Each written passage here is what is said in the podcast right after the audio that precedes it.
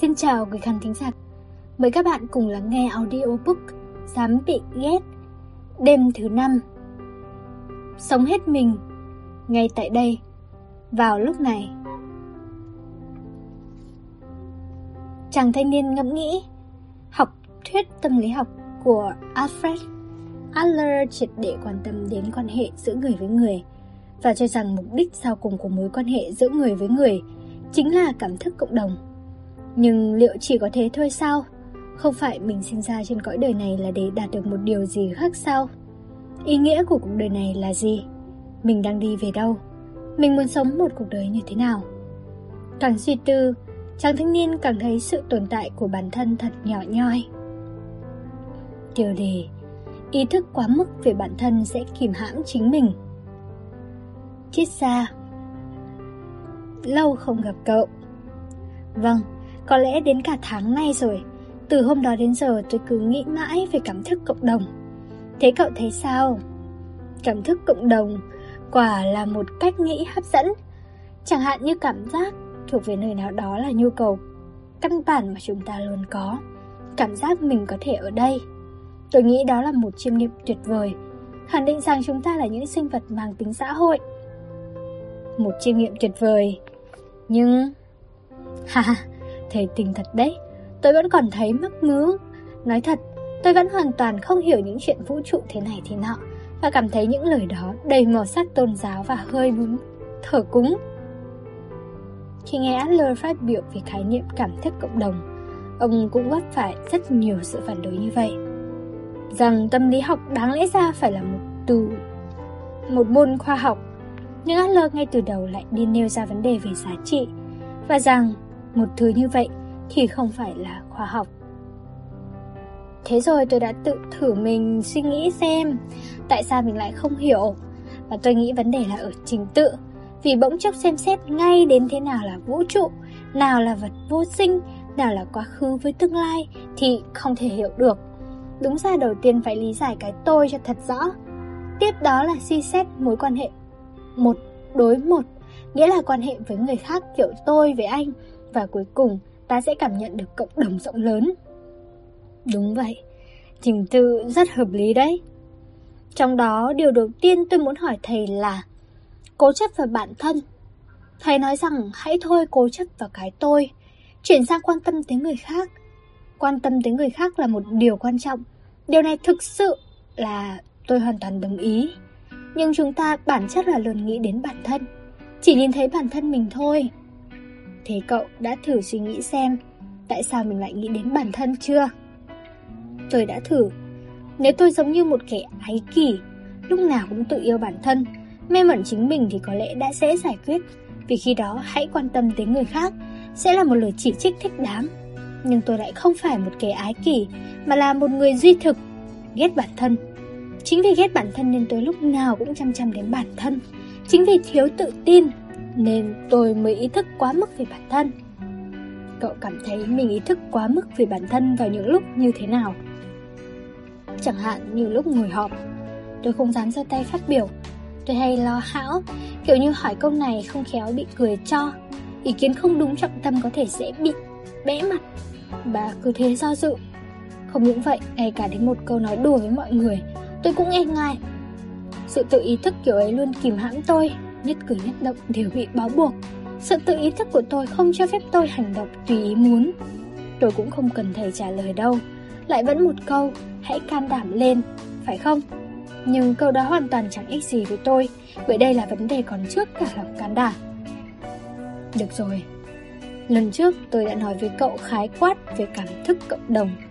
Còn hôm nay chúng ta sẽ giải thích sâu hơn nhé. Vậy thì câu chuyện sẽ đi tới đâu? Có lẽ sẽ đề cập tới chủ đề Hạnh phúc là gì? Ồ, ý thầy là đi sâu vào cảm thức cộng đồng sẽ có hạnh phúc sao? Không cần vội trả lời đâu Điều cần thiết với chúng ta bây giờ là đối thoại. Ha ha, được thôi, chúng ta bắt đầu nào. Tiêu đề Không phải khẳng định bản thân mà là chấp nhận bản thân. Triết gia Trước hết là về điều lúc nãy cậu nói rằng sự tự ý thức luôn kìm hãm, không cho phép tôi hành động tùy ý muốn. Có thể đó cũng chính là điều mà nhiều người khác đang chăn trở. Nào, chúng ta hãy một lần nữa trở về xuất phát điểm và cùng nghĩ về mục đích của cậu. Cậu muốn đạt được điều gì khi tự kìm hãm những hành động tùy ý của mình? Tôi chỉ có một mong muốn là không bị cười nhạo, không bị nghĩ là kẻ ngốc. Nghĩa là cậu không tự tin vào cái tôi thuần khiết của mình như nó vốn có đúng không? Và cậu cố né tránh, thể hiện cái tôi vốn có ấy trong quan hệ với người khác. Bởi vì, dám chắc là nếu chỉ có một mình trong phòng, cậu có thể hát vang, nhảy nhót theo điệu nhạc, hoặc ăn nói hùng hồn. Ha, thầy nói cứ như thể đã gắn camera theo dõi tôi ấy nhỉ? Nhưng... Um, đúng thế đấy, khi chỉ có một mình, tôi có thể hành động tùy ý. Một mình thì ai cũng có thể hành động như một ông vua. Tức là điều này cũng là một vấn đề cần được xem xét từ góc độ quan hệ giữa người với người. Bởi vì không phải cậu thiếu một cái tôi thuần khiết, mà chẳng qua cậu chỉ không thể thực hiện được nó ra trước mặt người khác mà thôi. Vậy thì tôi phải làm gì? Vẫn là cảm thức cộng đồng thôi.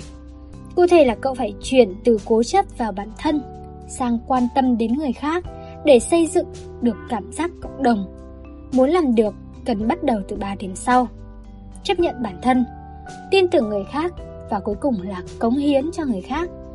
Ồ, lại thêm một loạt từ ngữ mới? Chúng có nghĩa gì vậy? Trước hết, tôi sẽ giải thích về chấp nhận bản thân.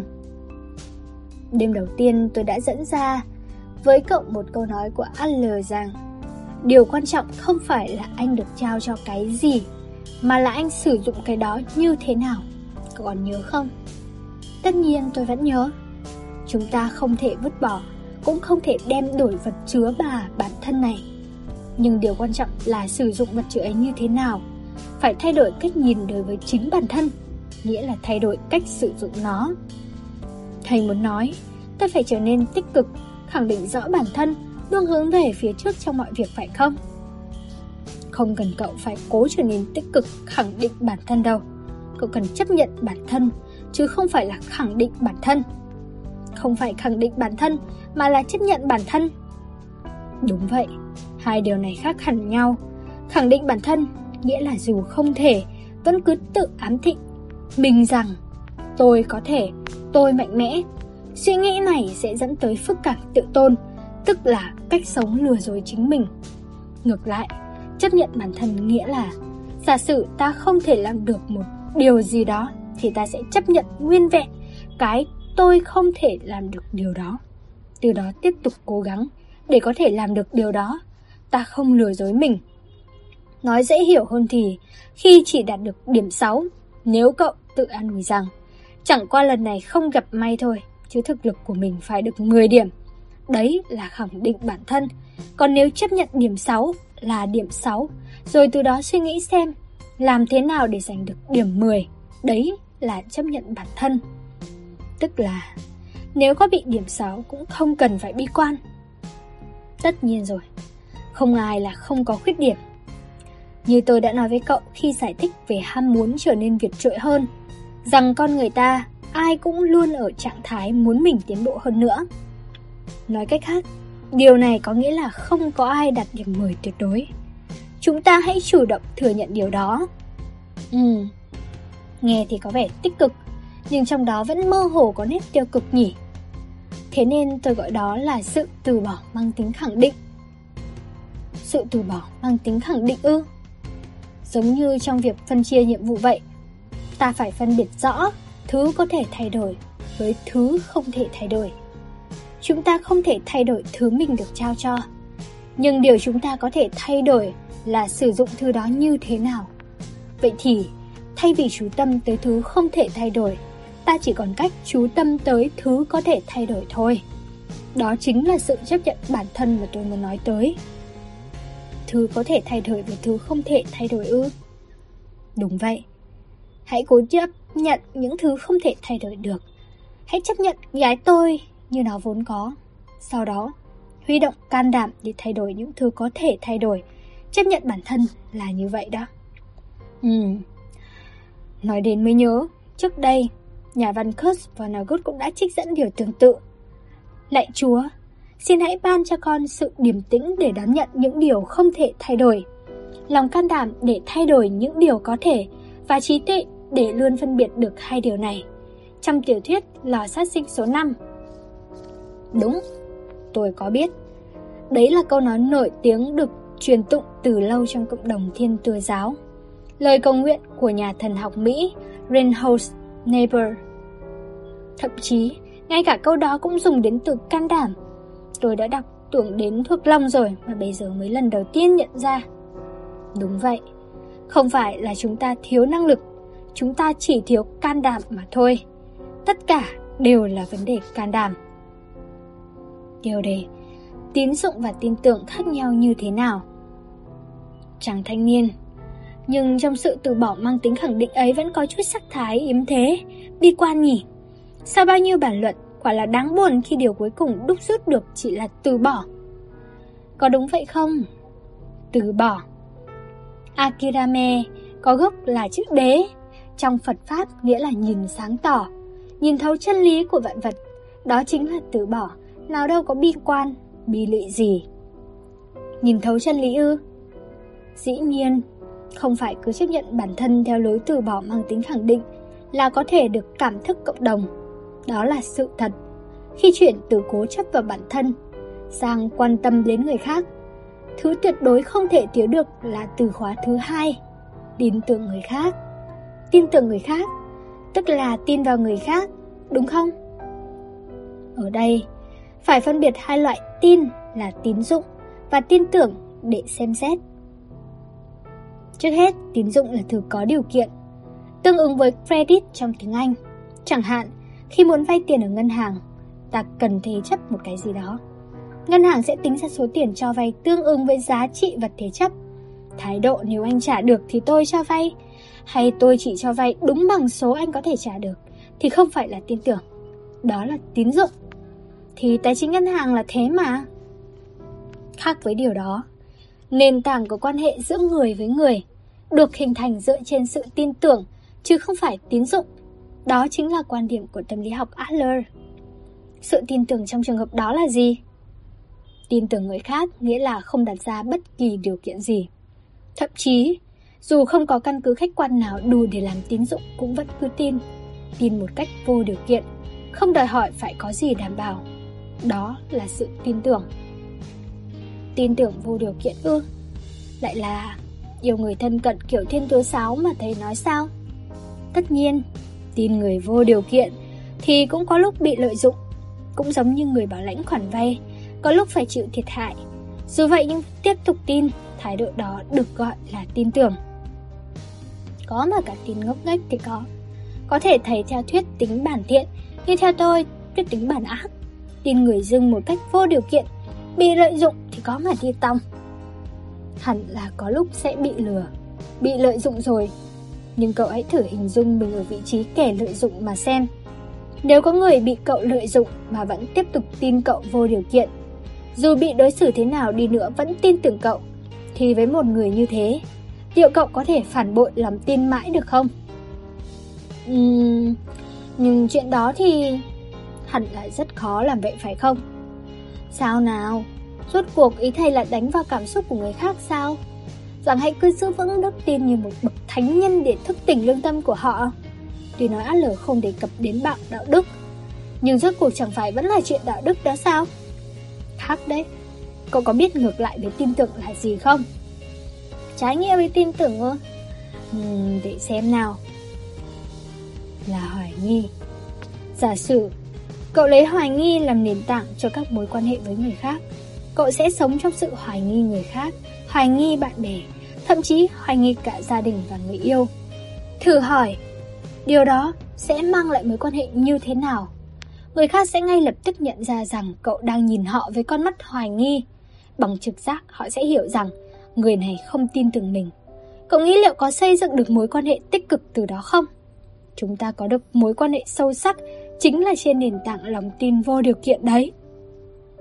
Uhm, Quan điểm của tâm lý học Adler rất đơn giản. Lúc này, cậu đang nghĩ rằng tin ai đó vô điều kiện sẽ chỉ bị lợi dụng mà thôi. Nhưng lựa chọn có lợi dụng hay không lại không phải do cậu, đó là nhiệm vụ của người kia.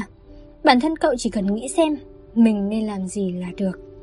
Suy nghĩ kiểu, nếu người kia không phản bội thì tôi mới cho đi, thì không hơn gì quan hệ tín dụng giữa dựa trên thế chấp và các điều kiện đi kèm. Ý thầy nói đây cũng là phân chia nhiệm vụ. Đúng vậy, như tôi đã nhiều lần nói với cậu, nếu phân chia nhiệm vụ, ta sẽ nhận thấy thực ra cuộc đời này giản dị đến không ngờ. Tuy nhiên, dù nguyên lý phân chia nhiệm vụ không khó hiểu, nhưng thực hiện được điều đó lại không hề dễ. Điều này thì tôi công nhận. Vậy lẽ nào nên tin tưởng tất cả mọi người, dù có bị lừa dối cũng vẫn tiếp tục tin, tiếp tục là tin ngốc nhẹ dạ ư? Xem ra chẳng giống tiết học hay tâm lý học gì, mà giống giao giảng của một nhà truyền giáo hơn. Riêng điều này thì tôi phải phủ định triệt để. Tâm lý học Adler không hề dựa trên giá trị quan đạo đức để thuyết phục chúng ta. Hãy tin người vô điều kiện. Lòng tin vô điều kiện là một phương tiện để cải thiện mối quan hệ với người khác và xây dựng mối quan hệ hàng ngang. Nếu cậu không muốn cải thiện mối quan hệ với một người nào đó, thì cứ việc cắt đứt với người đó cũng chẳng sao. Bởi lựa chọn cắt đứt hay không là nhiệm vụ của cậu. Được rồi, cứ coi như tôi mong quan hệ với bạn bè tốt lên, tin bạn vô điều kiện, lúc nào cũng xuất sắc vì bạn, bị vòi tiền cũng vui vẻ đáp ứng, sẵn sàng hy sinh thời gian và công sức hết mức có thể, nhưng dù thế nào vẫn có thể bị lợi dụng. Lúc đó thì sao? Nếu bị một người mà mình đã tin đến mức ấy lợi dụng, chẳng phải sẽ dẫn đến con người ta đến lỗi sống. Mọi người đều là kẻ thù sao? Có vẻ như cậu vẫn chưa hiểu mục đích của sự tin tưởng là để làm gì nhỉ? Giả sử, trong một mối quan hệ yêu đương, cậu luôn nghi ngờ rằng có thể cô nàng không trung thủy và xuất sáng tìm kiếm bằng chứng, cậu nghĩ chuyện sẽ ra sao? ừ, cũng còn tùy tình huống cụ thể chứ. Không đâu. Kiểu gì thì cậu cũng tìm thấy cả đống bằng chứng cho thấy cô ta không trung thủy. Ơ, tại sao vậy? Mọi lời nói, hành động vô tâm, giọng điệu khi nói chuyện điện thoại với ai đó.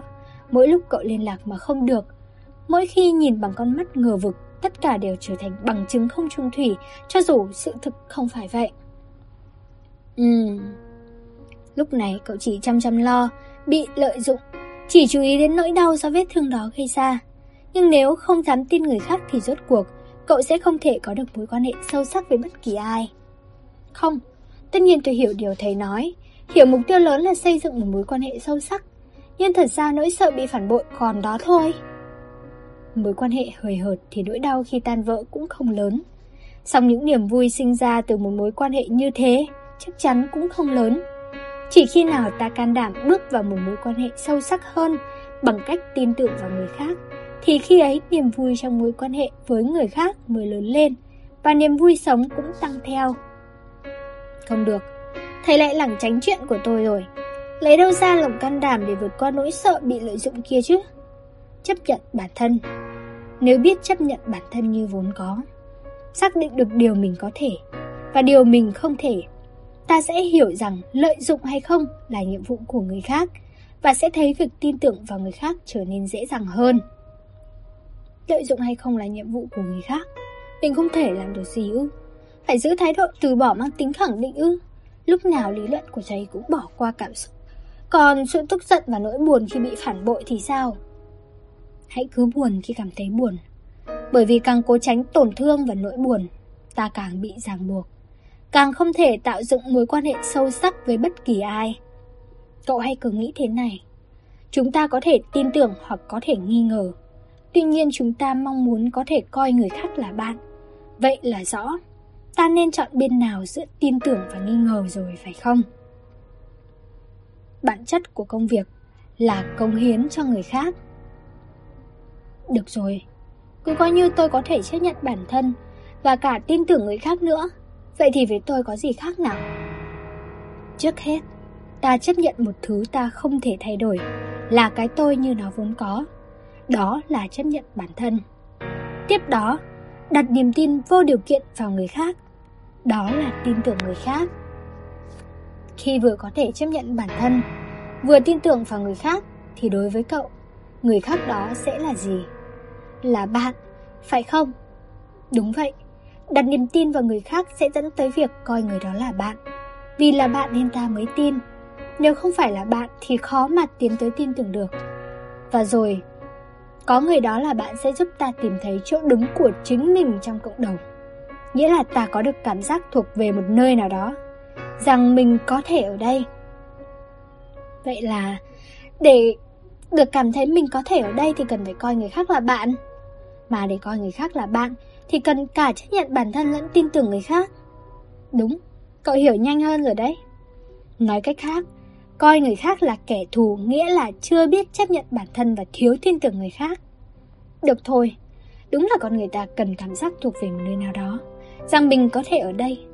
Bởi thế mà cần chấp nhận bản thân, tin tưởng người khác, tôi không phủ nhận điều này. Nhưng thế nào nhỉ? Liệu có phải cứ cần coi người khác là bạn, tin tưởng ở người khác là đủ để cảm thấy mình thuộc về một nơi nào đó không? Tất nhiên, không thể có được cảm thức cộng đồng chỉ bằng sự chấp nhận bản thân và tin tưởng người khác. Đến đây, ta cần đến từ khóa thứ ba là cống hiến cho người khác. Cống hiến cho người khác tức là muốn có tác động gì đó, mong muốn cống hiến điều gì đó cho người mình đã coi là bạn, đó chính là cống hiến cho người khác. Vậy thì, cống hiến có nghĩa là thể hiện tinh thần hy sinh hết mình vì mọi người xung quanh ư? Ý nghĩa của cống hiến cho người khác không phải là hy sinh bản thân, Thậm chí, AL còn rung hồi chuông cảnh tỉnh, gọi kiểu người hy sinh cuộc đời mình vì người khác là kẻ thích ứng quá mức với xã hội. Và cậu cũng nhớ lại mà xem, chỉ khi nào ta cảm thấy sự tồn tại và hành động của mình có ích cho cộng đồng, cũng tức là khi cảm thấy mình có ích cho người khác thì mới thực sự cảm nhận được giá trị của bản thân. Phải vậy không? Tóm lại, cống hiến cho người khác không phải là vứt bỏ cái tôi để hết mình vì ai đó mà là một cách thể hiện thực sự để cảm thấy giá trị của cái tôi. Cống hiến cho người khác là vì bản thân mình sao? Đúng thế, không cần phải hy sinh bản thân. Thôi nào, lý luận thế này thì nguy hiểm nhỉ? Thầy lại gậy ông đập lưng ông mất rồi. Thú nhận thầy hết mình vì người khác chỉ để thỏa mãn cái tôi. Đấy chẳng phải là đạo đức giả sao? Cho nên tôi đã nói rồi, rằng lý luận của thầy toàn là đạo đức giả mà thôi. Không thể tin vào lý luận của thầy được. Nghe này, tôi thả tin vào những kẻ xấu xa thành thật với lòng mình, còn hơn tin vào người tốt. Lời cho lưỡi đầu môi. Cậu nóng vội quá. Vậy là cậu vẫn chưa hiểu về cảm thức cộng đồng. Thế thầy thử cho tôi ví dụ cụ thể về cái kiểu cống hiến cho người khác mà thầy đang nói tới đi. Sự cống hiến cho người khác dễ hiểu nhất có lẽ là làm việc. Lao động trong xã hội hoặc làm việc nhà. Lao động không phải là phương tiện để kiếm tiền qua lao động. Chúng ta cống hiến cho người khác, thực hiện cam kết với cộng đồng, trải nghiệm cảm giác có ích cho ai đó, tiến tới cảm nhận được giá trị tồn tại của chính mình. Bản chất của công việc là cống hiến cho người khác ư? Tất nhiên, kiếm tiền cũng là một yếu tố quan trọng. Đúng như lời của Dostoyevsky mà cậu đã đọc được, rằng tiền bạc là tự do đúc thành khối. Nhưng có rất nhiều người giàu có, tài sản dùng cả đời không hết mà vẫn tiếp tục làm việc. Tại sao nào? Vì lòng tham không đáy ư? Không phải vậy. Đó là nhằm cống hiến cho người khác. Cũng chính là để đạt được cảm giác thuộc về một nơi nào đó rằng mình có thể ở đây. Những người giàu tích cực làm từ thiện sau khi đã đạt đến tột đỉnh giàu sang cũng là để cảm nhận giá trị của mình. Thực hiện bao nhiêu hoạt động chỉ nhằm xác nhận rằng mình có thể ở đây. Ừ, có thể đó là một chân lý. Nhưng... Nhưng... Chấp nhận bản thân là đón nhận cái tôi, vốn không thể thay đổi được như nó vốn có. Tin tưởng người khác là không hoài nghi, mà đặt niềm tin vô điều kiện vào người khác. Với chàng thanh niên, hai điều này thì có thể chấp nhận, nhưng chàng chưa hiểu rõ về công hiến cho người khác. Nếu sự công hiến đó là vì người khác, thì chỉ là sự hy sinh bản thân đầy đau khổ. Còn nếu sự công hiến đó là vì bản thân, thì lại hoàn toàn là đạo đức giả. Nhất định phải làm cho rõ điều này chàng thanh niên nên bắt đầu nói. Giọng quả quyết. Tiêu đề, Lớp trẻ đi trước lớp già. Chàng thanh niên. Tôi thừa nhận, Trong công việc có một phần cống hiến cho người khác, Nhưng cái logic mà bề ngoài thì nói là cống hiến cho người khác, Xong rốt cuộc lại là vì chính mình. Nghĩ thế nào cũng thấy đạo đức giả, Thầy sẽ giải thích điều này ra sao? Cậu hãy tưởng tượng một tình huống thế này. Ở một gia đình sau bữa tối, bát đĩa vẫn còn ngổn ngang trên bàn ăn. Bọn trẻ đã về phòng mình. Còn ông chồng đang ngồi sofa xem tivi. Chỉ có mình bà vợ dọn dẹp. Không những thế, mọi người trong gia đình đều coi đó là chuyện đương nhiên và không ai định giúp đỡ cả. Theo suy nghĩ thông thường, ai cũng cảm thấy ấm ức. Tại sao không ai giúp đỡ tôi? Tại sao mỗi mình tôi phải làm việc thế này? Tuy nhiên, trong tình huống tôi muốn đưa ra, dù mọi người trong gia đình không nói lời cảm ơn đi chăng nữa, bà vợ cũng vẫn vừa dọn dẹp vừa nghĩ rằng tôi có ích cho gia đình. Không nghĩ rằng người khác có thể làm gì cho mình, mà nghĩ xem có thể làm gì cho người khác và tích cực thực hiện. Khi có tinh thần cống hiến như thế, sẽ thấy mọi thứ xung quanh mang một màu sắc khác. Thực tế thì nếu rửa bát đĩa trong ấm ức, không chỉ bản thân khó chịu mà người nhà cũng không muốn lại gần. Ngược lại, nếu vừa làm vừa vui vẻ ngâm nga một bài hát, thì có lẽ lũ trẻ cũng muốn giúp một tay. Ít nhất thì cũng tạo ra được bầu không khí dễ nhận được sự giúp đỡ. Ờ, trong tình huống này thì có lẽ đúng là như vậy. Vậy thì tại sao trong tình huống này bà vợ lại có được tinh thần công hiến? Đó là bởi bà coi những thành viên trong gia đình là bạn. Nếu không nhất định bà sẽ nghĩ tại sao lại chỉ có mình tôi? Tại sao mọi người không giúp tôi?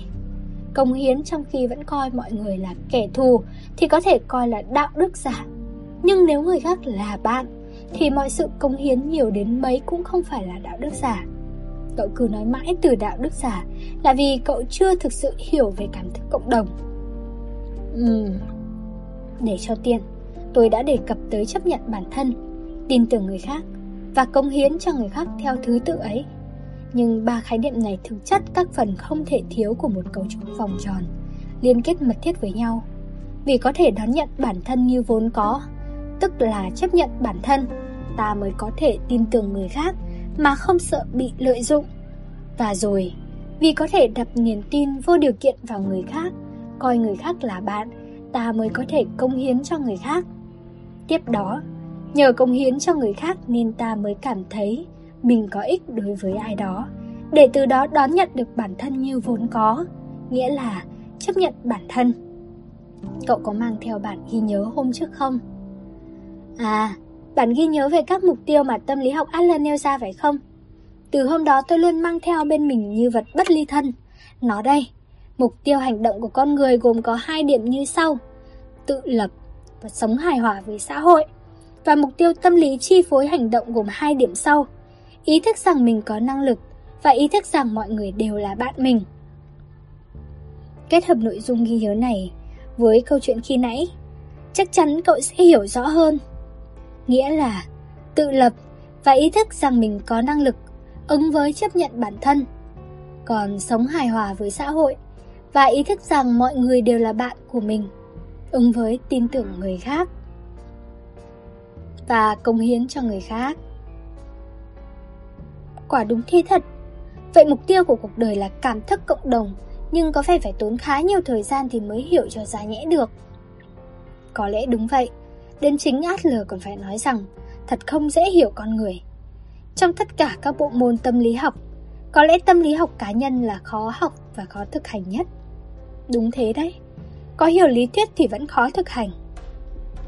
Thậm chí, người ta có nói rằng để thực sự hiểu tâm lý học Adler, đến mức thay đổi được cách sống thì phải mất một thời gian, tương đương với nửa quãng đời đã sống Nghĩa là nếu 40 tuổi mới bắt đầu học thì phải mất 20 năm, tức là phải đến 60 tuổi.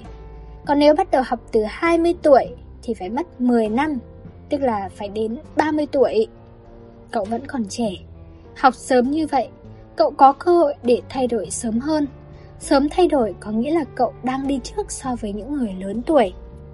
Thay đổi bản thân, tự mình tạo ra một thế giới mới, tức là theo một nghĩa nào đó, cậu đang đi trước cả tôi. Dù có lúc lầm đường hay lạc lối cũng không sao Không câu nệ quan hệ trên dưới Đừng sợ bị ghét bỏ Cứ tự do mà tiến lên phía trước Giá mà mọi người lớn tuổi đều nghĩ được rằng Lớp trẻ đang đi trước mình Thì có lẽ thế giới sẽ thay đổi rất nhiều Tôi đang đi trước thầy ư Chắc chắn rồi Trên cùng một con đường Cậu đang đi trước tôi Ồ, trước này tôi chưa từng gặp ai lại đi nói với người chỉ đáng tội con mình một điều như thế đấy. Tôi chỉ mong có thêm nhiều người trẻ tuổi hiểu về tư tưởng của Adler, nhưng đồng thời cũng mong có thêm nhiều người lớn tuổi biết về nó, bởi vì con người ta có thể thay đổi bất kể ở độ tuổi nào. Tiêu đề Nghiện công việc là lời nói dối cuộc đời. Chàng thanh niên Được rồi, tôi thành thực thừa nhận rằng mình thiếu can đảm để tiến tới chấp nhận bản thân và tin tưởng người khác Nhưng có phải tất cả đều do lỗi của tôi không? Không phải. Những kẻ không ngừng nhức móc tôi cũng kích tôi. Cũng có lỗi chứ. Đúng là trên đời không phải toàn người tốt. Trong mối quan hệ giữa người với người có không ít những chuyện làm ta phiền lòng. Nhưng ở đây, Có một sự thật không được nhầm lẫn. Trong bất kỳ tình huống nào, Vấn đề luôn chỉ nằm ở kẻ kia. Người đã gây sự với ta, Chứ tuyệt đối không phải là lỗi của tất cả. Người có sự bất ổn về tâm thần, Thường dùng những từ mọi người, Lúc nào cũng, hoặc tất cả, Theo kiểu mọi người đều ghét tôi. Lúc nào cũng chỉ mình tôi chịu thiệt, Hay tất cả đều sai hết. Nếu cậu quen miệng dùng những từ này, Thì cần phải lưu ý. À Cũng có phần đúng đấy. Tâm lý học Adler coi đó là lối sống thiếu hài hòa với cuộc đời. Chỉ nhìn phiến diện mà suy diễn ra toàn bộ. Hài hòa với cuộc đời ư? Do Thái giáo có dạy thế này. Trong số 10 người, Sẽ luôn có một người phê phán anh về mọi việc. Người đó ghét anh, Và anh cũng không thể ưa được người đó. Đồng thời trong số đó cũng sẽ có hai người có thể trở thành bạn Chấp nhận mọi thứ ở anh Bảy người còn lại chẳng thuộc về loại nào cả Khi đó Cậu sẽ để ý đến một kẻ ghét cậu Hay tập trung vào hai người ưa cậu Hoặc quan tâm đến bảy người là số đông còn lại Người thiếu hài hòa với cuộc đời sẽ chỉ nhìn vào một người ghét mình mà suy diễn ra cả thế giới. Ừm. Chẳng hạn, Trước đây, tôi đã có lần tham gia một hội thảo chuyên đề dành cho những người nói lắp và gia đình họ. Cậu có quen ai nói lắp không? À, ở trường cấp 2 của tôi trước đây có một học sinh nói lắp đấy. Chắc bản thân người đó và gia đình cũng khổ sở lắm. Tại sao người nói lắp lại thấy khổ sở? Trong tâm lý học Adler, ông cho rằng những người mắc phải tật nói lắp là những người chỉ quan tâm tới cách nói của bản thân. Từ đó cảm thấy tự ti và khổ sở. Bởi thế, họ trở nên ý thức quá mức về bản thân và càng nói lắp nặng hơn. Chỉ quan tâm tới cách nói của bản thân ư? Đúng vậy, thực sự chỉ có rất ít người vừa mới thấy người khác nói lắp bắp một chút đã lấy đó làm trò cười hay chế nhạo người ta. Nói như lúc nãy, nhiều lắm cũng chỉ khoảng một trong số 10 người thôi. Hơn nữa, với những kẻ ngu ngốc có thái độ như vậy, ta chỉ cần chủ động cắt đứt quan hệ với họ là xong. Thế nhưng, nếu thiếu hài hòa với cuộc đời, ta sẽ chỉ để ý đến một kẻ duy nhất ấy và quy kết rằng mọi người đều cười nhạo tôi. Nhưng, nghĩ như vậy cũng là lẽ thường tình của con người mà. Tôi thường có tổ chức định kỳ các buổi đọc sách. Trong số những người tham gia cũng có người nói lắp. Khi người đó đọc thành tiếng, cũng có lúc bị ngắc ngứ, nhưng không một ai cười nhạo trên đó. Mọi người đều yên lặng đợi nói tiếp như một điều hết sức tự nhiên. Chắc chắn rằng đây không phải là chuyện chỉ xảy ra trong buổi đọc sách của tôi. Mối quan hệ với những người khác không được tốt, hoàn toàn không phải vì tật nói lắp hay chứng đỏ mặt. Nguyên nhân thực sự là do không biết chấp nhận bản thân, tin tưởng người khác hoặc cống hiến cho người khác, nhưng lại chỉ chú tâm vào một phương diện rất nhỏ vốn chẳng quan trọng gì rồi từ đó đánh giá cả thế giới. Đó chính là lối sống lệch lạc thiếu hài hòa với cuộc sống. Thật sự thầy nói thẳng điều đó với những người nói lắp ư? Tất nhiên rồi, lúc đầu họ khăng khăng phản đối, nhưng đến cuối hội thảo 3 ngày thì mọi người đều hoàn toàn bị thuyết phục. Ừ, công nhận, đây là một câu chuyện thú vị, nhưng người nói lắp có thể coi là một ví dụ quá đặc thù. Thầy có ví dụ nào khác không? Ví dụ như người nghiện công việc. Đây cũng là những người rõ ràng thiếu sự hài hòa với cuộc sống. Người nghiện công việc ư? Tại sao chứ? Người nói lắp chỉ nhìn phiến diện mà suy diễn ra tổng thể sự vật, còn người nghiện công việc thì chỉ chú tâm vào một mặt nào đó của cuộc đời.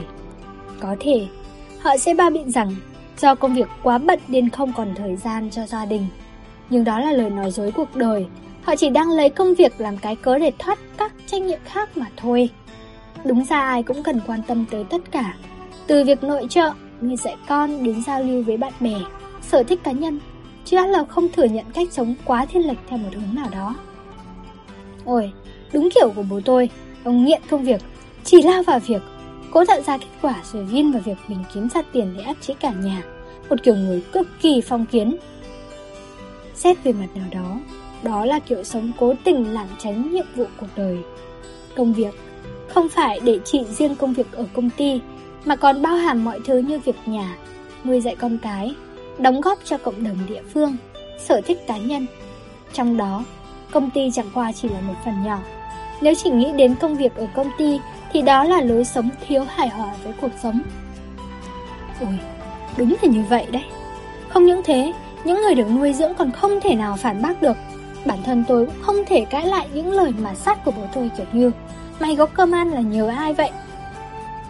Có lẽ cha cậu là người chỉ có thể nhận thấy giá trị của mình ở cấp độ hành vi Rằng mình làm việc từng ngày thời gian Kiếm tiền nuôi cả gia đình được xã hội thừa nhận, cho nên giá trị của mình trong gia đình phải là cao nhất Tuy nhiên, ai rồi cũng có lúc không còn ở vị trí người tạo ra của cải Chẳng hạn như giả đi, Về hưu rồi phải sống bằng lương hưu và sự hỗ trợ của con cái Hoặc là dù còn trẻ, Nhưng không thể lao động do tai nạn hay bệnh tật Những lúc như vậy, Người chỉ có thể chấp nhận bản thân ở cấp độ hành vi sẽ bị tổn thương nặng nề.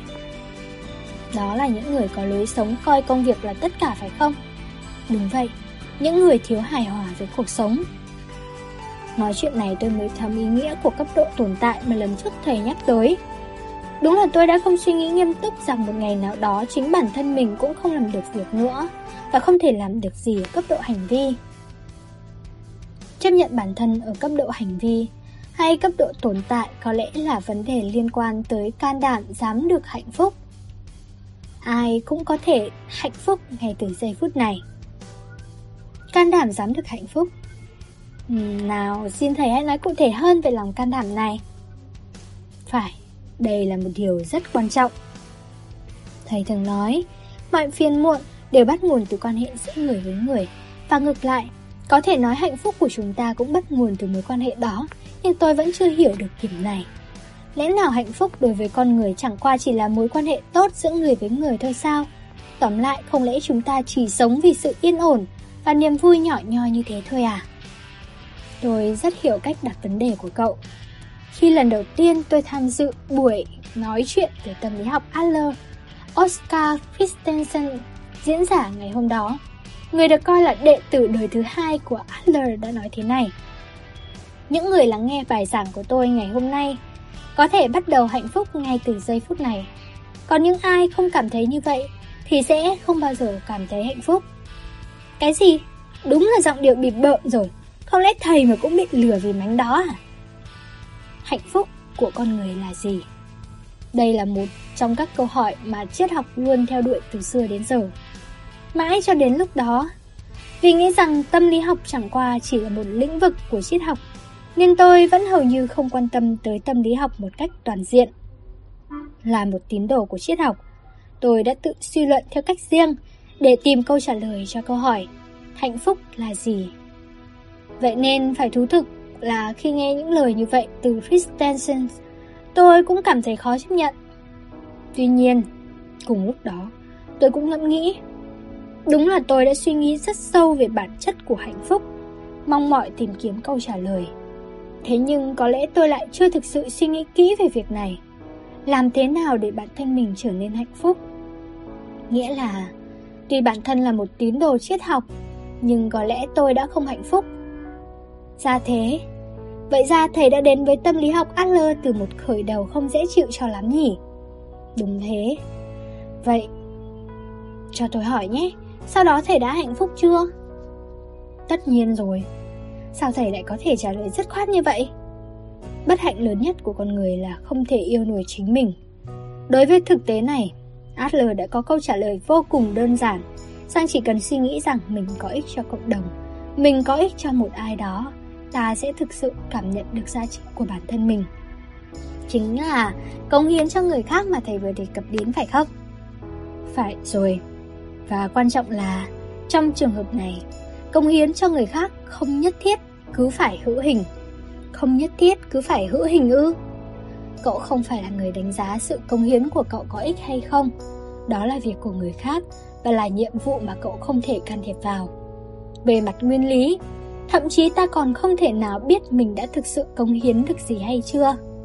Tóm lại, khi ta công hiến cho người khác, dù đó không phải là sự công hiến hữu hình, thì chỉ cần có cảm giác chủ quan rằng mình có ích cho ai đó, nghĩa là chỉ cần có cảm giác công hiến thôi cũng đủ. Đợi chút đã nào. Nếu đúng là như vậy, thì hạnh phúc mà thầy đang nghĩ tới chính là... Cậu cũng nhận thấy rồi nhỉ? Hạnh phúc chính là cảm giác công hiến. Đó chính là định nghĩa về hạnh phúc. Nhưng thế này thì có vấn đề gì hả? Không, tôi không thể chấp nhận một định nghĩa đơn giản đến vậy. Mà tôi chưa quen đâu. Thầy đã nói, kể cả khi không có ích cho ai trên cấp độ hành vi, nhưng nếu xét trên cấp độ tồn tại thì ai cũng có ích. Nếu vậy chẳng nói ra tất cả mọi người ai cũng trở nên hạnh phúc hết à? Tất cả mọi người đều có thể trở nên hạnh phúc, nhưng phải hiểu rằng không phải tất cả đều hạnh phúc. Bởi vì để trở nên hạnh phúc, người ta cần cảm thấy rằng mình có ích cho ai đó, tức là cần có cảm giác cống hiến, bất kể trên cấp độ hành vi hay cấp độ tồn tại. Vậy có nghĩa là theo thầy, tôi không hạnh phúc chỉ là do tôi không có cảm giác cống hiến thôi phải không? Hoàn toàn đúng vậy. Thế thì làm sao để có được cảm giác công hiến? Làm việc ư? Hay hoạt động tình nguyện? Lấy ví dụ, hôm trước ta đã từng nói về nhu cầu được thừa nhận.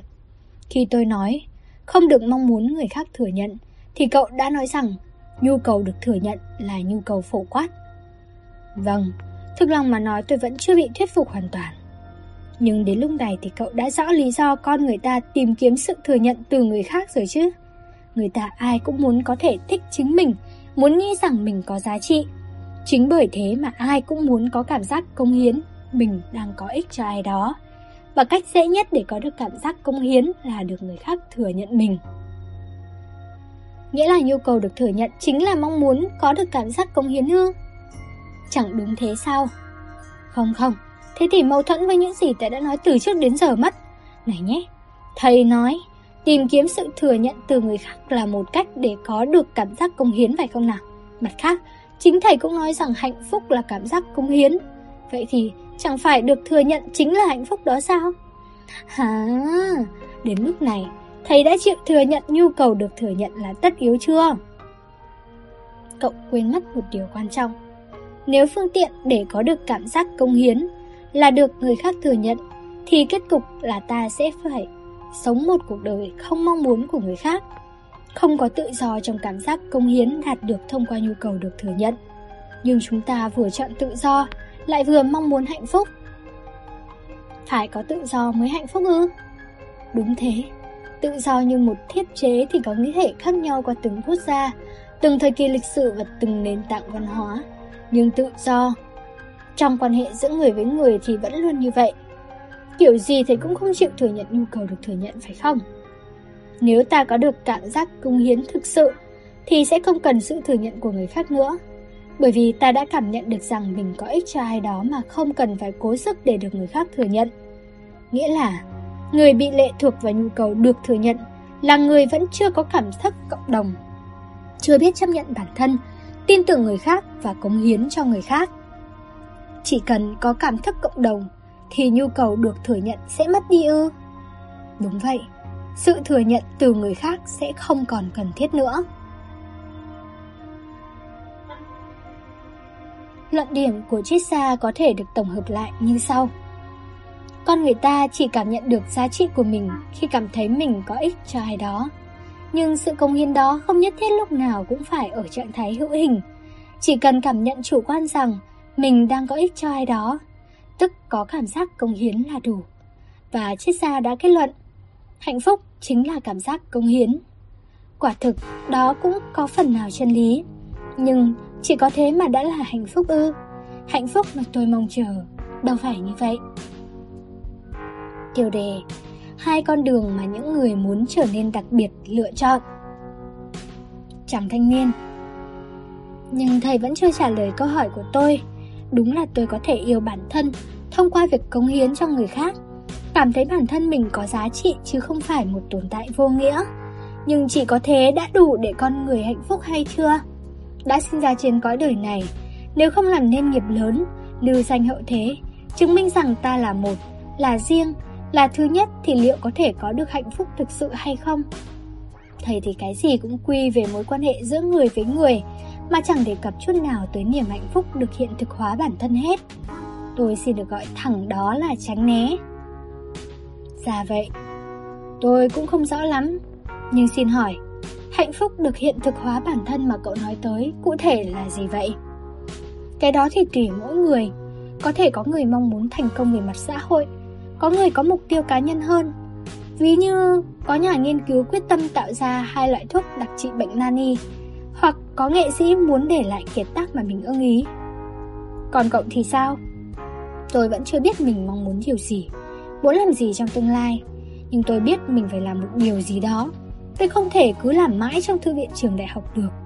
Khi nào tôi tìm thấy giấc mơ của đời mình, làm được những điều mình muốn, khi nào tôi thực hiện hóa được cái bản thân đang tiềm tàng bên trong, có lẽ khi ấy tôi mới thực sự cảm nhận được hạnh phúc. Thực ra trước đây bố tôi luôn bận rộn làm việc từ sáng sớm đến tối mịt, nhưng tôi không biết đối với ông, đó có phải là hạnh phúc hay không. Chỉ biết là trong mắt tôi, hình ảnh người bố lúc nào cũng có chịu sức ép công việc không có gì là hạnh phúc cả. Và tôi không muốn sống một cuộc đời như thế. Tôi hiểu rồi. Về điểm này, có lẽ xem xét ví dụ một đứa trẻ có hành vi nổi loạn sẽ dễ hiểu hơn. Hành vi nổi loạn ư? Đúng vậy. Trước hết, con người chúng ta ai cũng có một nhu cầu cơ bản là theo đuổi sự vượt trội. Chúng ta đã nói về điều này trước đây rồi phải không? Vâng, nói cho dễ hiểu đó chính là mong muốn tiến bộ hay tìm kiếm trạng thái lý tưởng phải không? Ban đầu, hầu hết lũ trẻ đều muốn mình đặc biệt ưu tú.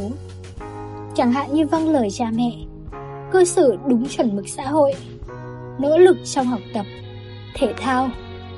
Chúng làm vậy để được cha mẹ thừa nhận. Nhưng nếu trong trường hợp chúng không thể trở nên đặc biệt ưu tú, ví dụ như kết quả học tập hoặc thi đấu thể thao không tốt, thì thay vào đó chúng sẽ muốn mình đặc biệt hư hỏng. Tại sao vậy? Muốn đặc biệt ưu tú hay đặc biệt hư hỏng, mục đích đều giống nhau. Đó là thu hút sự chú ý của người khác vượt ra khỏi sự bình thường và trở nên đặc biệt. Mục đích của chúng tôi chỉ có vậy. Ừ, được rồi, thầy cứ nói tiếp đi. Thực ra thì học hành hay thể thao luôn cần nỗ lực ở mức độ nào đó mới đạt được thành quả. Tuy nhiên, những đứa trẻ muốn đặc biệt hư hỏng, tức là những đứa trẻ có hành vi nổi loạn lại muốn thu hút sự chú ý của người khác, trong khi bản thân thì lẩn tránh những nỗ lực lành mạnh. Trong tâm lý học Adler, ông gọi đó là theo đuổi sự vượt trội dễ dãi. Ta có thể gặp những đứa trẻ hư ném tẩy, la hét trong giờ để phá đám tiết học. Tất nhiên chúng sẽ được bạn bè và thầy cô chú ý, và chỉ ít là trong thời điểm đó, chúng sẽ trở nên đặc biệt. Nhưng đó chỉ là theo đuổi sự vượt trội dễ dãi, một thái độ không lành mạnh. Vậy là những đứa trẻ phá làng phá xóm cũng chỉ để theo đuổi sự vượt trội dễ dãi thôi sao? Đúng thế đấy. Mọi hành vi nổi loạn, từ bỏ học, rạch tay, uống rượu hay hút thuốc, tất cả đều để theo đuổi sự vượt trội dễ dãi. Ngay cả cậu bạn tự giam mình trong phòng mà cậu nói đến lúc đầu cũng giống như vậy. Khi một đứa trẻ có hành vi nổi loạn, bố mẹ và mọi người xung quanh sẽ la bằng nó. Đối với đứa trẻ, việc bị la bằng đó quả là một gánh nặng căng thẳng tâm lý. Nhưng đứa trẻ vẫn muốn có được sự chú ý từ cha mẹ dù là dưới hình thức bị la mắng. Nó muốn trở nên đặc biệt, dù dưới bất kỳ hình thức nào. Bởi vậy, dù có la mắng bao nhiêu chăng nữa, đứa trẻ vẫn không thôi nổi loạn. Xét theo nghĩa nào đó, đây là điều đương nhiên. Ý thầy là, chính vì cha mẹ la mắng nó mới tiếp tục nổi loạn ư? Chính vậy. Vì cha mẹ và người lớn thể hiện sự chú ý đến nó thông qua hành động la mắng. Ừ, nhưng trước đây, Thầy đã từng nói đến mục đích của hành vi nổi loạn là trả đũa cha mẹ rồi. Hai việc này có liên quan không? Đúng vậy. Trả đũa và theo đuổi sự vượt trội dễ dãi rất dễ liên hệ với nhau. Vừa làm khó cho người khác, đồng thời vừa muốn trở nên đặc biệt. Tiêu đề, dám bình thường. Nhưng làm gì có chuyện tất cả mọi người đều đặc biệt ưu tú cơ chứ? Người ta ai cũng có điểm mạnh, điểm yếu và có sự khác biệt. Thiên tài trên đời này chỉ đếm trên đầu ngón tay, không phải ai cũng thành học sinh xuất sắc, vậy thì những kẻ thất bại chỉ còn cách trở nên đặc biệt hư hỏng mà thôi. Đúng vậy, đó chính là nghịch lý của Socrates. rằng chẳng ai muốn làm ác. Bởi vì đối với những đứa trẻ có hành vi nổi loạn thì ngay cả đánh nhau hay trộm cắp cũng là điều thiện. Thật kinh khủng, đó chẳng phải là một lý luận bế tắc sao? Chính vì thế tâm lý học Adler luôn coi trọng lòng can đảm dám bình thường. Can đảm dám bình thường ư? Tại sao lại cần phải trở nên đặc biệt? Có lẽ là do không thể chấp nhận được một tôi bình thường. Vì thế khi không đủ khả năng trở nên đặc biệt ưu tú, người ta sẽ hành động cực đoan để trở nên đặc biệt hư hỏng. Nhưng thử hỏi, làm người bình thường, không đặc biệt thì có gì không tốt, có gì đáng tự ti, chẳng phải ai cũng bình thường đấy sao? Đây là một điều cần suy xét thật kỹ. Thầy bảo tôi hãy làm người bình thường sao? Chấp nhận bản thân là một bước tiến quan trọng. Nếu cậu có được can đảm dám bình thường, chắc chắn cách nhìn thế giới cũng sẽ thay đổi hẳn. Nhưng việc cậu từ chối làm người bình thường có lẽ là do cậu đang coi người bình thường đồng nghĩa với không có tài cán. Làm người bình thường không có nghĩa là không có tài cán gì. Chúng ta không cần phải phô trương với sự vượt trội của bản thân. Tôi công nhận cố gắng trở nên đặc biệt có nguy hiểm nhất định, nhưng có cần phải lựa chọn làm người bình thường. Sống cuộc đời nhàm chán, chẳng để lại giá trị gì, chẳng ai thèm nhớ đến và phải hài lòng rằng mình chỉ ở mức đó thôi. Thầy đùa tôi chắc, tôi sẵn sàng vứt bỏ cuộc đời như thế không tiếc mảy may. Dù gì cậu vẫn muốn đặc biệt phải không? Không phải. Việc chấp nhận bình thường mà thầy nói chính là khẳng định một bản thân lười biếng. Cho rằng mình chỉ đến mức này thôi, chỉ thế này là được rồi. Tôi từ chối một cuộc đời lười biếng như thế. Thầy có cho rằng Napoleon hay Alexander Đại Đế, Einstein, Martin Luther King, từ cả Socrates và Platon yêu quý của thầy cũng chấp nhận làm người bình thường không? Làm gì có chuyện đó, chắc chắn họ đã sống với mục tiêu và lý tưởng lớn. Cứ theo lý lẽ của thầy thì sẽ chẳng có một Napoleon nào được sinh ra hết. Thầy đang hủy hoại thiên tài đấy. Cậu cho rằng cuộc đời cần có mục tiêu cao cả? Tất nhiên rồi. Dám bình thường. Những lời lẽ thật đáng sợ. Adler và chiếc xa này bảo mình hãy chọn con đường đó sao? Bảo mình hãy sống như số đông sao? Tất nhiên mình không phải là thiên tài. Có lẽ mình chỉ có thể chọn làm người bình thường mà thôi. Có lẽ mình chỉ còn cách chấp nhận một bản thân bình thường. Đặt mình vào cuộc sống bình thường. Nhưng mình sẽ đấu tranh. Dù kết quả có thế nào thì mình cũng sẽ tranh luận với người này đến cùng. Lúc này, cuộc tranh luận đang đi vào trọng tâm. Chống ngực chàng thanh niên đập dồn dập, nắm tay siết chặt lấm tấm mồ hôi dù trời không hề nóng. Tiêu đề, cuộc đời là những khoảnh khắc tiếp nối. Triết gia Tôi hiểu rồi. Mục tiêu cao cả cậu nói đến có thể hình dung giống như việc nhắm tới đỉnh núi khi leo núi phải không? Vâng, đúng vậy. Tôi cũng giống như mọi người, đều hướng tới đỉnh núi. Nhưng nếu coi cuộc đời là hành trình leo núi để lên tới đỉnh núi, thì đến quá nửa đời là ở trên đường rồi. Nếu lúc đặt chân lên đỉnh núi cuộc đời thực sự mới bắt đầu, thì con đường trước đó là cuộc đời tạm của một tôi sống tạm. Nói thế cũng được. Lúc này đúng là kẻ đang ở trên đường đây. Vậy nếu không tới được đỉnh núi thì cuộc đời cậu sẽ thế nào? Có thể do bệnh tật hay tai nạn. Đó hoàn toàn có khả năng là một cuộc leo núi thất bại. Nghĩa là cuộc đời sẽ gián đoạn khi vẫn còn giữa đường, khi vẫn còn là tôi sống tạm, trong cuộc đời tạm. Liệu cuộc đời trong trường hợp đó sẽ là gì nào? Là trèo cao ngã đau thôi. Tôi không có năng lực, không có thể lực đủ để leo núi, không gặp may, thế thôi. Vâng, tôi đã sẵn sàng đón nhận sự thực đó. Quan điểm của tâm lý học Adler lại khác. Những người cho rằng cuộc đời là một cuộc leo núi sẽ coi đời mình như một vạch liền.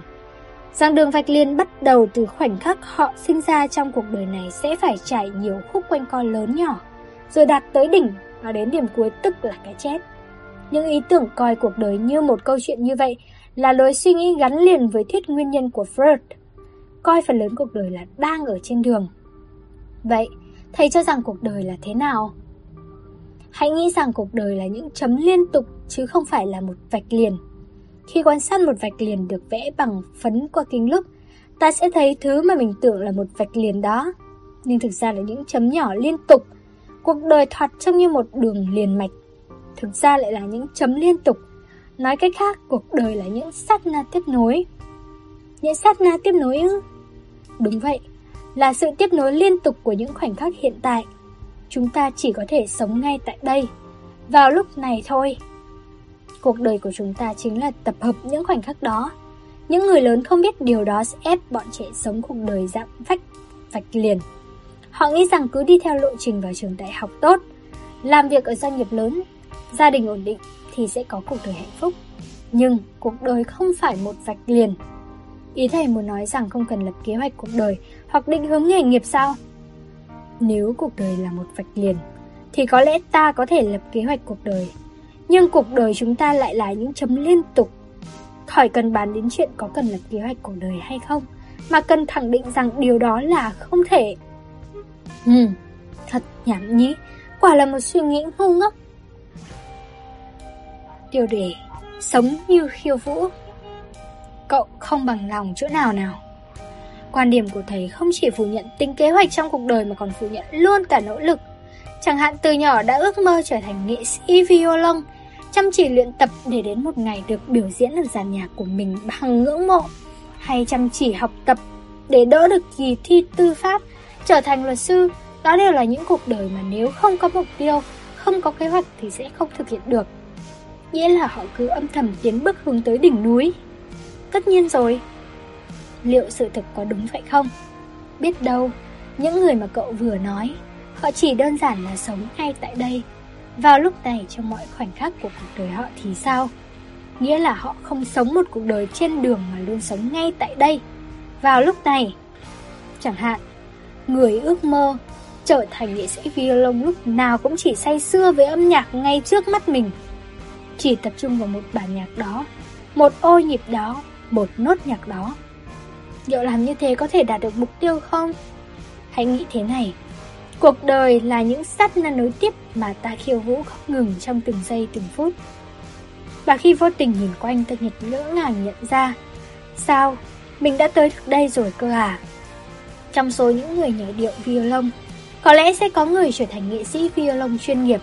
Trong số những người nhảy điệu kỳ thi tư pháp, có lẽ sẽ có người trở thành luật sư. Trong số những người nhảy điệu viết lách, có lẽ sẽ có người trở thành nhà văn. Tất nhiên, cũng có khả năng có những kết quả khác, nhưng không cuộc đời nào kết thúc trên đường. Chỉ cần ta khiêu vũ hết mình ngay tại đây, vào lúc này là được. Chỉ cần khiêu vũ ngay lúc này là được ư. Đúng vậy, trong khiêu vũ, việc nhảy múa chính là mục đích, bởi không ai chủ định tới được nơi nào đó bằng cách khiêu vũ. Mặc dù kết quả của khiêu vũ vẫn là đến một nơi nào đó vì khiêu vũ không ở yên một chỗ. Nhưng mục đích theo nghĩa là đích đến thì không tồn tại. Làm sao một cuộc đời lại không tồn tại mục đích chứ? Ai lại thừa nhận một cuộc đời phó mặc cho gió cuốn đi như vậy? Cuộc đời nhắm đến mục đích mà cậu nói đến, có thể gọi là cuộc chuyển có thể gọi là cuộc đời chuyển động. Ngược lại, cuộc đời khiêu vũ mà tôi nói đến có thể gọi là cuộc đời ở trạng thái hoạt động hiện thực. Chuyển động và trạng thái hoạt động hiện thực ư? Tôi xin trích dẫn giải thích của Aristoteles. Trong chuyển động nói chung, mà ông gọi là kaisis, có điểm xuất phát và đích đến. Chuyển động từ điểm xuất phát tới đích đến đòi hỏi thực hiện một cách hiệu quả và nhanh chóng nhất trong khả năng có thể. Nghĩa là, nếu có thể đi tàu túc hành thì đâu cần mất công lên chuyến tàu thường dừng lại ở mọi ga. Nghĩa là nếu mục đích trở thành luật sư thì nên thực hiện mục đích đó nhanh chóng và hiệu quả nhất, đúng không nào? Đúng vậy. Và theo nghĩa đó, nếu chưa đạt được mục đích thì quãng đường cho đến khi tới đích vẫn là chưa trọn vẹn. Đó là cuộc đời chuyển động. Nghĩa là giang dở đúng không? Đúng vậy. Trong khi đó, Energia là loại hoạt động mà trong đó việc lúc này đang thực hiện đang nguyên như vậy mà trở thành việc đã làm xong rồi. Việc lúc này đang thực hiện đã làm xong rồi ư? Có thể nói một cách khác là hoạt động, coi quá trình chính là mục đích. Bản chất việc khiêu vũ hay đi du lịch cũng là như vậy. Ôi, tôi tôi tôi tôi rối tung hết lên rồi. Sao lại thầy thầy lại vơ cả đi du lịch nào vào đây? Mục đích của hành vi du lịch là gì? Chẳng hạn cậu đi du lịch đến Ai Cập, khi đó cậu có muốn nhanh nhanh chóng chóng tới kim tự tháp của Pharaoh Khufu rồi về ngay trong thời gian ngắn nhất không? cái đó không thể gọi là đi du lịch được. Ngay từ bước đầu tiên ra khỏi nhà đã là du lịch. Mọi khoảnh khắc trên quãng đường đến đích đều là du lịch. Và dù không tới được kim tự tháp vì một lý do nào đó, thì cũng không phải là chưa đi du lịch. Đó là cuộc đời ở trạng thái hoạt động hiện thực, hay energia. À? Ừ. Tôi cũng không biết nữa. Lúc nãy thầy phủ định giá trị của việc hướng tới đỉnh núi nhỉ? Thế nếu ví dụ cuộc đời hoạt động hiện thực đó như việc leo núi thì sẽ thế nào? Nếu mục đích của leo núi chỉ là lên đỉnh núi, thì đó là hành vi có tính chuyển động. Kaisis Thậm chí lên trực thăng bay tới đỉnh núi. Ở đó, khoảng 5 phút rồi lại lên trực thăng bay về cũng chẳng sao. Và đương nhiên, nếu không lên được đỉnh núi, hành trình leo núi đó sẽ thất bại. Tuy nhiên nếu mục đích không phải là lên tới đỉnh núi mà là bản thân hành trình leo núi thì đó là hành vi energia. À. Trong khi đó thì rốt cuộc có lên được tới đỉnh núi hay không cũng chẳng sao cả. Lập luận đó chẳng thuyết phục gì cả. Thầy đang mâu thuẫn với chính mình đấy. Trước khi thầy bị mất mặt trước mọi người tôi sẽ gỡ chiếc mặt nạ của thầy xuống. Chà, rất cảm ơn ý tốt của cậu. Tiêu đề Hãy dọi đèn chiếu vào cái ngay tại đây, vào lúc này. Khi phủ định thuyết nguyên nhân, thầy đã phủ định luôn việc chìm đắm trong quá khứ, cho rằng quá khứ là thứ hiện không tồn tại, quá khứ chẳng có ý nghĩa gì, điều đó thì tôi công nhận. Đúng là không thể thay đổi được quá khứ. Nếu có thể thay đổi được gì thì chỉ có thể là tương lai. Nhưng bây giờ, với việc diễn giải cách sống trong trạng thái hoạt động hiện thực, thầy đang phủ định tính kế hoạch, nghĩa là phủ định cả việc thay đổi tương lai dựa vào ý chí của chính mình. Thầy vừa phủ định việc nhìn lại phía sau, cũng phủ định luôn cả việc hướng về phía trước. Cũng giống như bảo tôi hãy bịt mắt đi trên con đường không có lối đi vậy. Cậu không nhìn thấy cả phía sau lẫn phía trước ư? Không thấy. Tất nhiên là thế rồi, cậu thấy lạ ở chỗ nào chứ? Thầy nói gì vậy? Hãy tưởng tượng mình đang đứng trên sân khấu. Khi đó nếu cả hội trường sáng đèn thì cậu có thể nhìn rõ đến cả hàng ghế cuối cùng. Nhưng nếu đèn chiếu cường độ mạnh chỉ tập trung vào chỗ cậu đứng, thì chắc chắn cậu sẽ không thể nhìn thấy ngay cả hàng ghế đầu tiên. Cuộc đời của chúng ta cũng giống hệt như vậy. Chính vì đang chiếu ánh sáng mờ nhạt vào cả cuộc đời nên mới nhìn thấy, hay đúng ra là cảm thấy mình nhìn thấy cả quá khứ lẫn tương lai.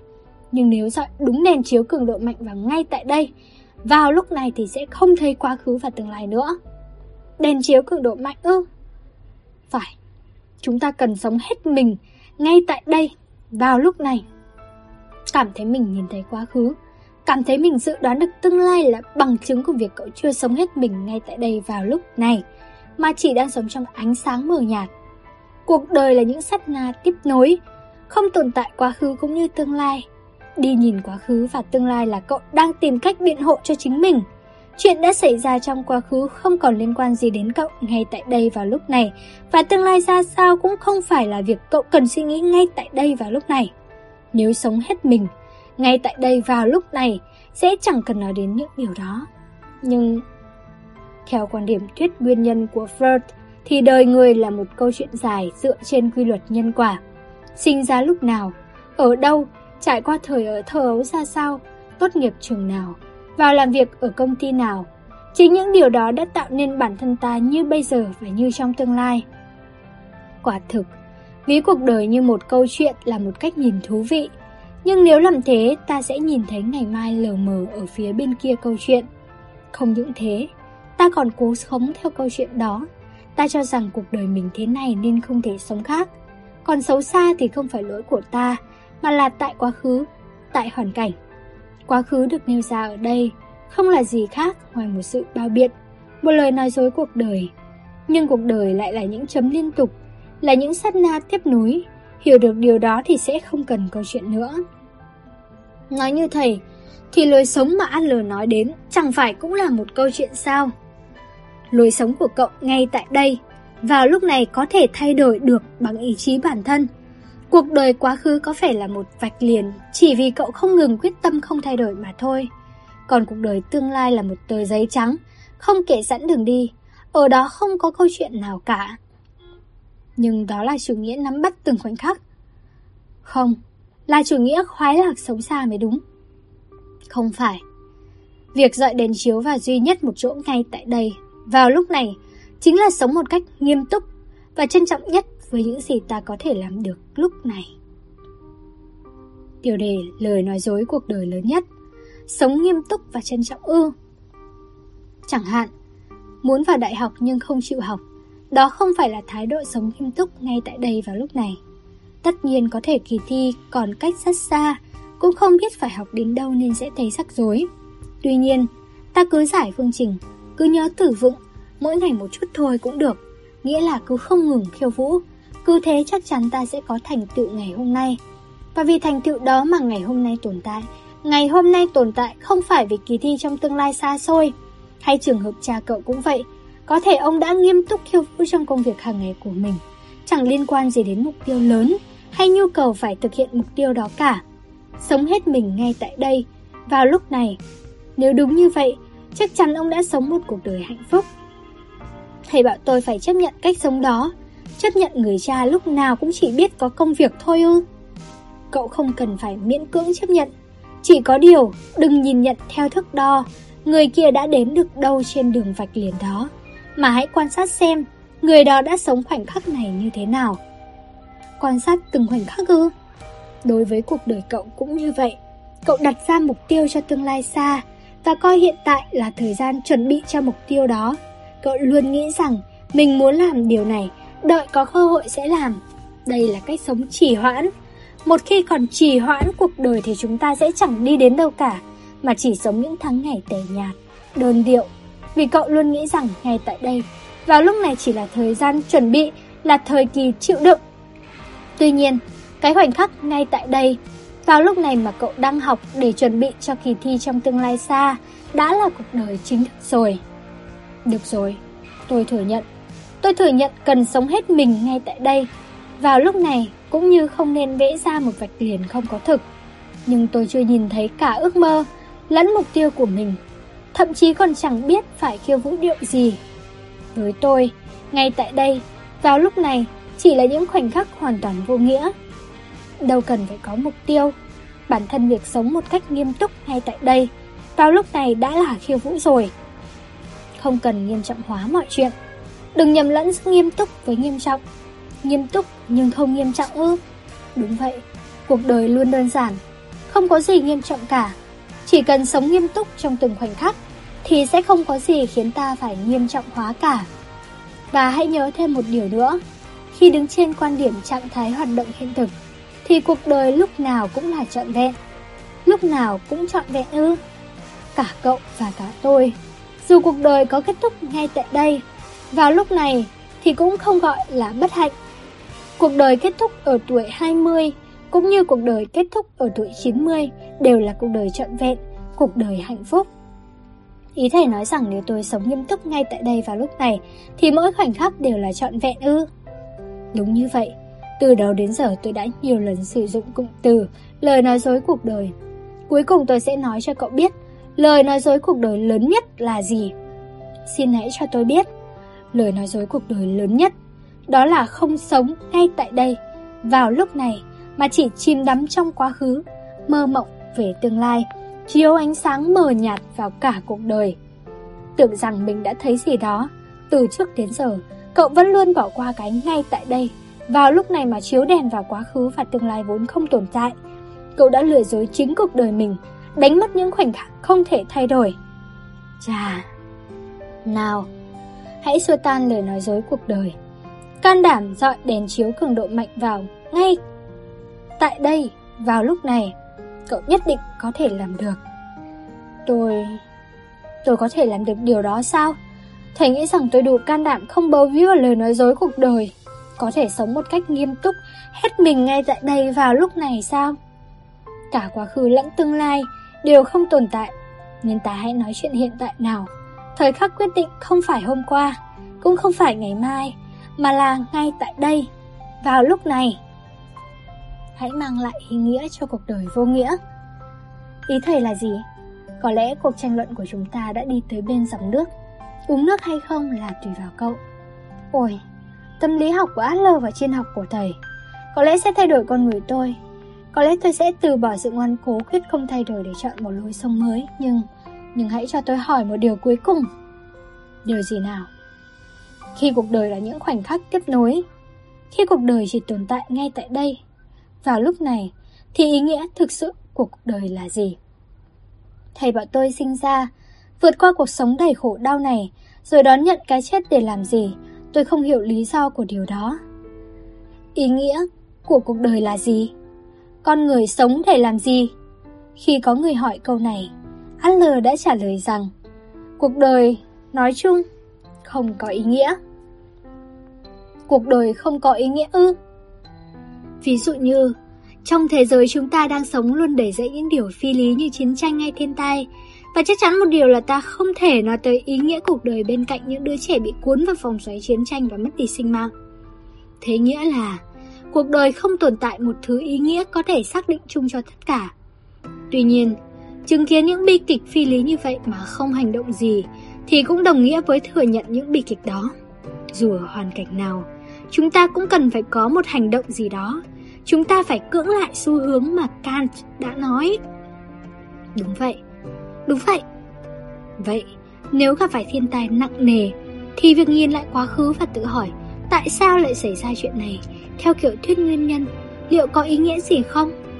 Chính những lúc gặp khó khăn, chúng ta lại càng nhìn nhận về phía trước và nghĩ xem tiếp theo đây mình có thể làm được gì.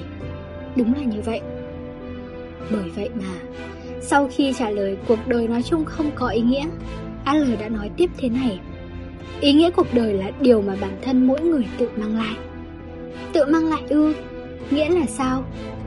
Trong chiến tranh, ông tôi bị một vết bỏng nặng trên mặt do bom cháy gây ra. Đây là một tai họa vô cùng phi lý, phi nhân đạo. Đương nhiên, nếu bị như thế, ông cũng có thể sẽ lựa chọn cách sống coi thế giới là một nơi kinh khủng và mọi người đều là kẻ thù. Nhưng tôi được biết, mỗi lần ông lên tàu điện để đến bệnh viện, đều có những hành khách khác nhường chỗ cho ông.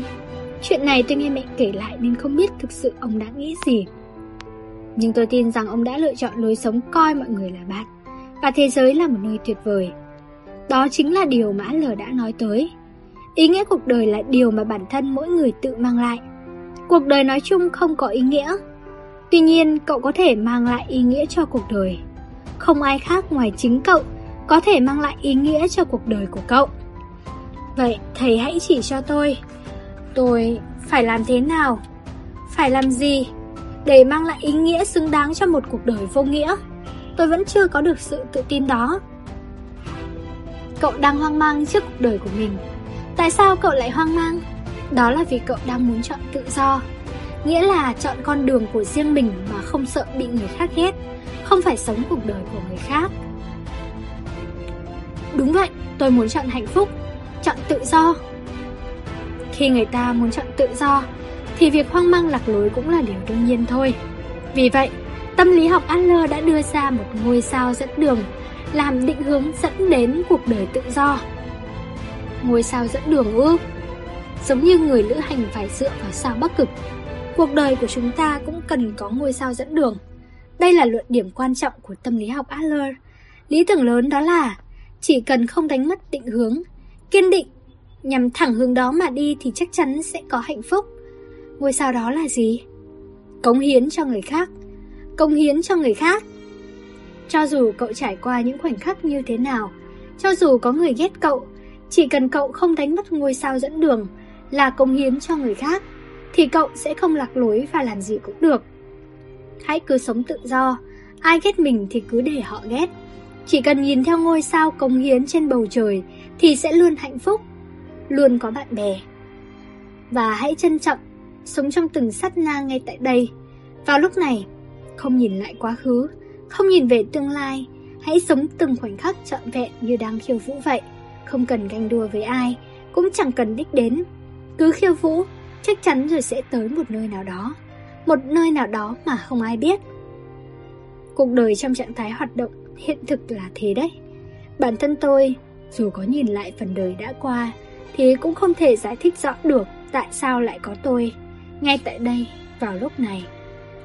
Tôi định học triết học Hy Lạp, Vậy mà không biết từ lúc nào đã học luôn cả tâm lý học Adler và giờ thì đang tâm sự với một người bạn không thể thay thế là cậu như thế này Điều này không gì khác Chính là kết quả của việc đã khiêu vũ trong từng khoảnh khắc Ý nghĩa cuộc đời đối với cậu sẽ chỉ sáng tỏ khi cậu khiêu vũ hết mình ngay tại đây, vào lúc này. Sẽ sáng tỏ phải không? Tôi, tôi tin thầy. Vâng, hãy tin tôi. Nhiều năm sống cùng với tư tưởng của Adler, tôi đã dần già nhận ra một điều. Điều gì vậy? Đó là sức mạnh của một con người rất lớn. Mà không, phải nói rằng, sức mạnh của tôi lớn đến mức không thể đo đếm được. Ý thầy là gì? Nghĩa là, nếu tôi thay đổi, thế giới sẽ thay đổi. Thế giới không phải là nơi ai đó thay đổi cho tôi, mà chỉ có thể thay đổi do tôi. Thế giới trong con mắt tôi, sau khi đã biết đến tâm lý học AL không còn là thế giới như trước nữa. Nếu tôi thay đổi, thế giới sẽ thay đổi. Ngoài ra, chẳng ai thay đổi thế giới cho tôi cả. Điều này cũng giống như cú sốc của người cận thị lâu năm, lần đầu đeo kính. Những đường viền nhạt nhòa của thế giới bỗng trở nên sắc nét, đến cả màu sắc cũng trở nên rạng rỡ hơn. Không những thế, không chỉ một phần tầm nhìn trước mặt trở nên rõ ràng, mà toàn bộ thế giới ta nhìn thấy đều sáng rõ hơn. Cậu sẽ hạnh phúc biết mấy nếu có được trải nghiệm như thế. Ôi tôi tiếc quá, tiếc vô cùng, dám mà tôi biết sớm hơn 10 năm, mà không, chỉ 5 năm thôi cũng được. Nếu tôi của 5 năm trước, tôi từ trước khi đi làm biết đến tư tưởng của AL thì... Không, không phải như vậy. Cậu ước rằng giá mình biết từ 10 năm trước chính là vì tư tưởng AL đã cộng hưởng với cộng hiện tại. Cậu không biết cậu của 10 năm trước sẽ cảm thấy thế nào. Cho nên câu chuyện này cậu phải nghe vào chính lúc này. Đúng vậy. Đúng, phải là như vậy. Một lần nữa tôi xin tặng cậu câu nói của Adler. Phải có ai đó đi bước đầu tiên. Dù những người khác không hợp tác chẳng liên quan đến cậu. Lời khuyên của tôi thế này. Cậu cần phải đi bước trước. Đừng nghĩ đến chuyện người khác có hợp tác hay không. Tôi không biết có phải tôi đã thay đổi. Và từ đó thế giới tôi nhìn thấy cũng thay đổi hay không. Nhưng tôi lại có một niềm tin vững chắc rằng ngay tại đây, vào lúc này đang tỏa sáng rực rỡ. Đúng vậy, chói lòa đến mức không nhìn thấy chút gì của ngày mai nữa. Tôi tin rằng cậu đã uống nước. Nào, hỡi người bạn trẻ đi đằng trước, chúng ta hãy cùng bước đi nhé. Tôi cũng tin thầy, hãy tiến bước cùng nhau. Cảm ơn thầy đã dành nhiều thời gian cho tôi. Chính tôi cũng phải cảm ơn cậu. Và xin thầy hãy cho phép tôi lại được tới căn phòng này. Với tư cách là một người bạn không thể thay thế, tôi sẽ không nhắc gì đến chuyện phản bác nữa đâu. Cuối cùng thì cậu đã nở một nụ cười đúng là của một chàng trai trẻ. Ồ, muộn lắm rồi. Chúng ta hãy chia tay để về với đêm của riêng mình, rồi đón một bình minh mới nhé. Chàng thanh niên thong thả buộc dây giày, rời khỏi nhà chiếc ra. Bên ngoài khung cửa, tuyết đã phủ kín mặt đất từ lúc nào. Ánh trăng rằm vành vạnh soi xuống tuyết dưới chân anh, bầu không khí thật trong trẻo và ánh sáng thật chói lòa. Mình đang dẫm lên tuyết đầu mùa mà đi bước đầu tiên. Chàng thanh niên hít một hơi thật sâu, rồi vuốt nhẹ những sợi dầu mới nhú, khẽ thì thầm từng tiếng rõ ràng. Thế giới đơn giản, và cuộc đời cũng vậy. Nếu có thể, rất mong nhận được sự donate ủng hộ của các bạn. Thông tin donate có để ở dưới phần miêu tả để có thêm kinh phí duy trì việc đọc. Xin cảm ơn các bạn rất nhiều. Xin chào và hẹn gặp lại.